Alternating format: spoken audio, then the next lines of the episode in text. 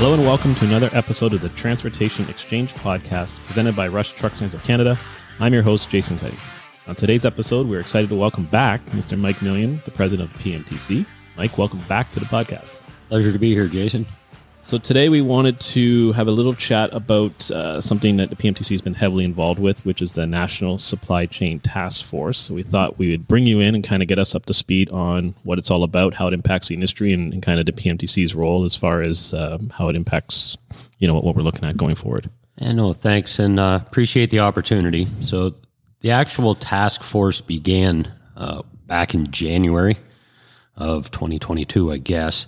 And it was initially put in place because of the catastrophic floods that we'd seen in BC right. in the uh, in the fall of 2021, as well as the supply chain restraints that we had seen as a result of COVID the last two years, with uh, you know port congestion and labor shortages and, and everything else. So, the task force was put together to try and um, figure out, explore opportunities that we could make our supply chain more resilient within Canada as well as globally.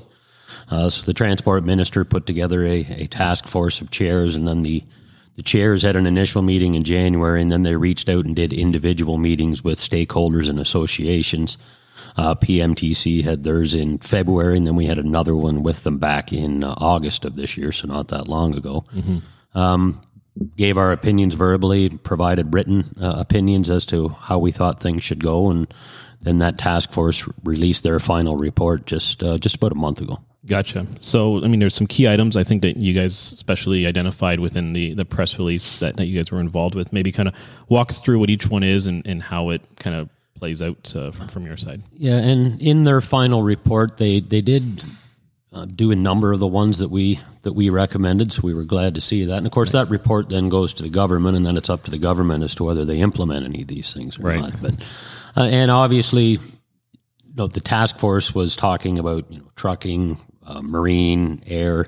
Obviously, our association we we put most of our uh, thoughts towards the road infrastructure right. and uh, priorities as a result of that's who Private Motor Truck Council of Canada. That's who we represent, but so, a couple of the important ones that we asked them to put in place that they did uh, twinning of Highway 185 between New Brunswick and Quebec. And what that allows, if you get that highway twinned, is you can have an LCV network that can operate from Windsor straight through to the, the East Coast. Gotcha. Uh, right now, what happens is there's there's a stretch in Quebec where they have to detach the two LCVs, and then two trucks have to take mm. it about an 85 kilometer trip on a two lane road right till it gets into New Brunswick and then they can couple it together again. So by finishing that stretch, you're you're removing the requirement to have to have two drivers to go that short stretch, removing GHGs from the road and obviously improving efficiencies. That is one of the things they put in the report. Uh, we also asked for better access to funding. Um, as you know, it's not declared a skilled trade. Yeah. With, with MELT in place, most of the province, you're looking at eight to ten. Most of the country, sorry, you're looking at eight to ten thousand dollars, and with the only funding really being unemployment, which doesn't always give you your best employees, right? Because uh, they may not be there because they want to be there. They're being there to, to stay on it. Um, it. It's it's a barrier to a lot of people entering the industry. So we've asked for more consistent funding to be put in place while we are hopefully waiting for this eventually to be declared a skilled trade. And that is one of the recommendations that they went forward with as well. Uh, Trucking HR Canada has a career expressway program, and people can go to Trucking HR Canada, and they've been given a lot of uh, uh, money by the government to move forward with this. So you can access training dollars through them that is provided by uh, by the government. So gotcha. that is one thing that uh, the committee recommended they move forward with, and we were we were glad to see that. That's good. Yeah, that's and that's been a big challenge that's come up on conversation with many people over the last couple of years is the, the lack of this being a skilled trade, which I mean clearly the requirement to, to operate these vehicles is a skill. Um, and you know now we have regulations as far as the type of training required, almost as if it's a skilled trade, but yeah. you're just missing that one little piece to try and, like you said, close the gap and get funding because to go through that training isn't cheap, as you've mentioned, but it's yeah. required to get the job. So you've got this big barrier to entry, which you didn't have kind of before. So you're you're halfway there, but you need to kind of you know cross the finish line. So hopefully this this helps push it forward. Yeah, exactly. Yeah, one one step at a time, I, I, guess you'd say. But I mean, eventually, we would like to see this declared a skilled trade, almost like a, a red seal, where you get mm-hmm. into apprenticeship, where you know the entry level training. What we like to call that is pre employment training, right? And then we need we need post license or sorry pre license training. And then we need post license training, which is done at the carrier. Yeah, and that's almost where your apprenticeship or red seal program would come in, but if we can get it declared a skilled trade and then move into these post training requirements, I think it'll it'll help a lot. Well, no help, and the nice part is the the layout is there of how to do it. Obviously, right? I mean, we see it, you know, even within the industry, like on, on the uh, technician side, right? It's it's a skilled trade, so you have an apprenticeship program, you have co-op programs with schools that allow students to come in, you know, do half and half, do some theory, do some practical. Then you've got someone already into it and engaged in, you know, in your company or at least in the industry and then you walk them through the process. They become an employee, and you keep going. And you know, it's one way to get people to come into the industry at a younger age as well. Um, and I think it, it creates you know more of a career path when it becomes a skilled trade versus you know what it's thought of today for a lot of people. It, it changes the optics, I think, in the thought process of it. For, for sure, and there, there's a lot of carriers in the industry who already have these mentorship programs, we'll call them, and, and very, very well developed um, lengthy programs where they mentor them when they come in, these new students. But the problem is the carriers that are doing it are the best in class, but right. it's not required. So you still have a bunch of carriers that maybe aren't doing and don't put the resources towards it. And for the newly licensed driver to have the best opportunity to succeed in the industry, there needs to be follow up training done after you get your license. Like you're not fully fully trained. You, you don't go to medical school and then start performing heart surgery yeah, right? and stop all training. exactly. yeah. So that's the way we need to we need to think about. it. And a lot of good carriers do, but you know it almost needs to become mandatory at some point to make sure everybody does it. And the mandatory helps keep an even playing field because obviously the ones that are doing it, it's great and it, it's it's the right thing to do for the industry and for their business. But it's a yeah. cost to their business, which in a, in you know tight economic times, that's cost that's not going against you know the cost to perform the business for their customers. So it could increase you know their, their rates to customers, which could make them uncompetitive. So, yeah. you know, yes, there, there's a skill that's involved with what the customer is getting at the at the end, but you know, as we see a lot of times, price wins a lot of battles, and if you're not investing that much money, you're going to get the business. So this again will help hopefully level the playing field. Yeah, for sure. Um, some of the other things we asked for as well, again on that labor. I mean, we have a shortage of twenty eight thousand truck driving positions right now, right? So um, we're second highest in the country for vacancies, right behind uh, hospitality. Wow. Um, so we've we've asked for continued and increased support and increased access to temporary foreign workers for the trucking industry. But the, the key thing we pointed out to the task force, though, is yes, we need immigration. We need to provide access to these individuals to work within the trucking industry. Um, you know, whether people agree with it or not, all you have to do is, is look at our birth rate numbers. Yep. We are not sustainable, and we can't sustain the employment numbers we need unless we are bringing, bringing more in, people in, bringing yep. people in. But the program we want, the shortage in the trucking industry isn't temporary. Yep. So the temporary foreign worker program needs to be made sure that it's provided as a access to permanent residency to stay here. We don't have we don't need the drivers for six months. Right. Right. It's been a long term issue. And it's almost like a vetted process that we should have because yes, we need to increase the amount of access that the industry has to temporary foreign workers, but we have to make sure that the people that come into this country are given the best opportunity to succeed in this industry and are provided the training uh, and support necessary to make them safe out on our highways to protect us as well as them. Right. Uh, there was a Globe and Mail report in 2019 that showed in showed this. And unfortunately, if it's not vetted properly, what happens is uh, these individuals come in looking for a way to get permanent residency into Canada. Yep. They are preyed upon by consultants who charge them a fee to get them a job, um, provide training, maybe uh, if they're lucky. A lot of cases in BC they weren't. Mm-hmm. Partner them up with a carrier, and in some cases the carrier is paying a fee to this consultant to get them. And then they are not trained properly, they're not treated properly, and they're not paid properly. Right. And all that does is once they get their license and then get their permanent residency into Canada, because they're not treated properly, they don't stay in the industry. Right. right? They move on into something else. which doesn't do us any good, doesn't do them any good. So we need to make sure it's vetted properly, and that requires the federal government to look into this harder in the vetting process and to coordinate more with the provinces and territories. Uh, the Globe and Mail report showed one case. There was a carrier in 2018 who was fined almost $200,000 because they um, unfair labor practices and they were paying below minimum wage. Okay, two weeks later, they got approved to bring in more foreign workers. So the left hand isn't talking to the right. So, Yeah. so we we need better access to it, but we also need better oversight of the program to make sure that it is being done properly. Um, and one thing that the CTA's put out there, and we, we fully agree with them on this, is uh, almost a vetted process where only carriers who have been approved and are proven to have safety policies and procedures, a program in place to integrate these individuals into their trucking company and into their community, um, you know, that have been have safety ratings that are satisfactory or above Right.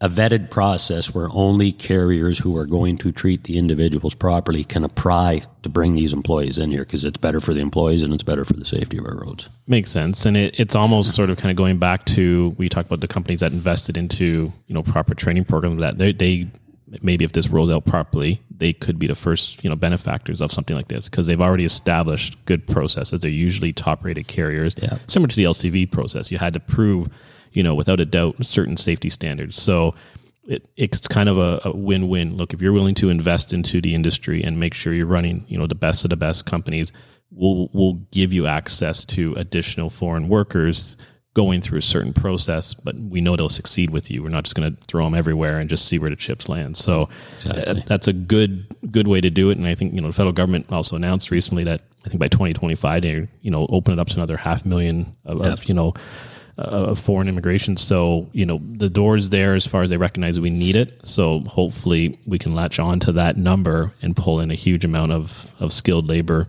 that, you know, can then tie into these these companies and, and, and help, you know, fill the, the gap in the industry. Yeah, well, because there's two things we need, right? Like the labor shortage that we're seeing now isn't just in the trucking industry. Right. This is a, a Canada wide, a worldwide labor shortage that we're seeing right now. So we're not only competing to get individuals into our industry, we're competing against every other industry that is now looking for employees. Yeah. So there's two things we have we have to get them into the industry, show them the opportunities that are here, but then once they get here, we got to make sure they are treated properly, trained properly, and given the best opportunities to succeed so they stay here. Because if they just come in and leave, it doesn't help anyone. Done nothing. Yeah. You've accomplished nothing. Yeah. But no, Um, another thing we asked for too, which we're it's kind of political turmoil right now, but the fast processing centers have been open on the U.S. side of the border. right. They haven't been open on the Canadian side of the border. Uh, they've been closed since March of 2020. So we've pushed that that be open, and the supply chain did support that as well. Uh, it, it's kind of political issues right now because basically what it is is when the the U.S. workers come up here to do the interviews on, on this side, Yeah. But the issue with it is about whether they are given diplomatic immunity when they're doing that job. So it's a whole bunch of political Gotcha. infighting that's going on with it. But we still need to see that done to get rid of some of the backlog. Yeah. One of the things that they didn't put forward in the recommendation that we were a little disappointed about was we also would like to see the Trans Canada Highway twinned from coast to coast. Right. Right, there's a long section through northern Ontario that isn't twinned, um, and then you get into BC. There's sections that aren't twinned. Right. The bridge failure in Nipigon in 2017, I believe it was 2016, 2017, that basically fractured our country from coast to coast. Yes. The floods that happened in BC last fall when when sections of Highway 1 and the Coquihalla uh, all we had was one access road on the on the south, which is a road that trucks don't like to use that much. The Crowsnest Pass. If you don't have redundancy in your major cross-border infrastructures, you are very vulnerable to these issues that we've run into a couple times, and now you're severing east-west trade.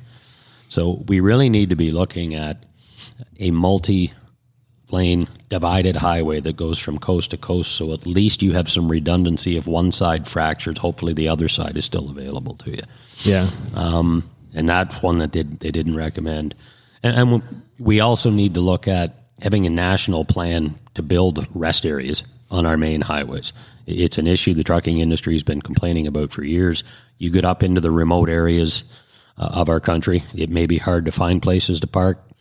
Um, Northern Ontario, Northern BC, northern any northern almost anywhere in the country. Yeah. In, in, addition to the main areas, there's an extreme lack of parking. Yes, and that's people's work conditions, which kind of acts to a deterrent to coming into the industry if you don't think you're going to be able to find a safe place to park, rest, and go to the washroom. So yeah, that's fair. I mean, they need to stop, they need to rest, and yeah, you want it to be safe, you want it to be accessible. And, and also have enough room, right? It's it's great if it's a new facility, but if it only has ten spots and ten people are there, you're kind of you're out of luck. So I know from the Ontario side, you know, they're doing a lot to change the inspection stations and upgrade those and provide more parking and give it, you know, a bit better infrastructure, but that'll take some time. But that's mainly along the 401 corridor. Like you said, you go north, and I've seen it for years going up north to see family is, you know, you could stop in the little towns along the way, you know, to get a coffee, wash and break, you know, motels are all in. But now that, you know, they've bypassed all the little towns, I get it from from a you know economic point of view to keep the stuff moving, but because of that, you don't have these little rest stops on the way that you could pull yeah. off. There's nowhere to stop, you know, uh, unless pulling right off the highway and going into a town, which probably isn't truck friendly, you know, as far as logistically getting through. So, yeah. you know, it's great they they you know twin that highway, but they kind of forgot about you know why you did it, yeah. you know, kind of for some aspects. So yeah, there's there's some oversight needs to be done, and and you know provide these guys with proper safe places to stop that have facilities that they can use and access, especially you know technology wise, everything that needs to kind of you know be updated as we go yeah. forward. Well, and when you get up into the you know into into the north, you also have a stretch between Longlac and, and Nipigon where it's over 100 kilometers between two towns. Yeah, right? and there's nothing in between those two towns.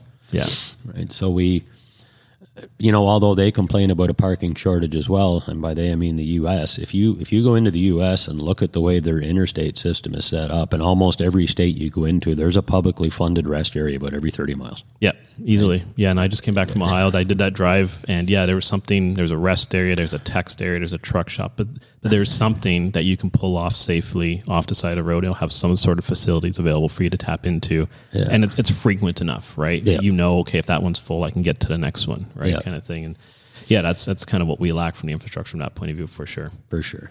Um, you know, and I guess the good news would be on this. So that the task force was put together, they issued their final report.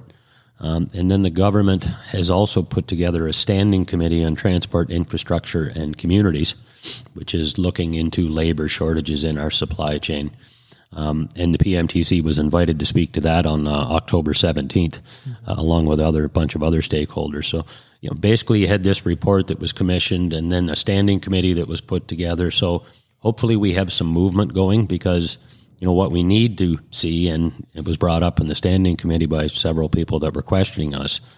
The report's great, and the government putting these task force together is great. But what's really going to make a difference on this is whether we actually start to implement this right. stuff, and it has to happen quickly. If we just have another report that sits up on a shelf with all the other reports that have been done, yep. it doesn't do us any good. So it's good that we've got here, but the key point in making sure these things are a success is now implementing and starting to implement it in short periods of time, not three, four, or five years down the road. Right. And that'll be the key. And like I said, there's, there's quite a few on here that, you know, don't require a lot of, say, heavy infrastructure. Obviously, twinning of highways and that, you know, those get approved. That That's a huge, you know, task. But obviously, you can talk about the immigration part, you know, there, there's already pieces in play there that you can, you can work off of. So, you know, it shouldn't be monumental to get a lot of these going, but they got to do it right. Otherwise, like you said, it's it's great. I'm glad we did it. A lot of good ideas adopted, but without implementation, it was just a nice idea. Yeah, for sure.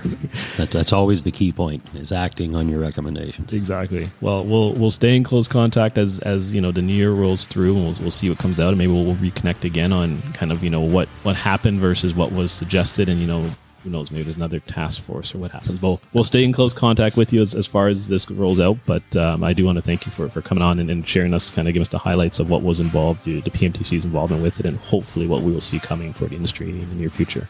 Thanks for the invitation. Enjoyed it. Well, that concludes today's episode. I want to thank Mike from the PMTC for joining us. And to catch up on past episodes, check out transportationexchangepodcast.ca. And until next time, thanks for listening.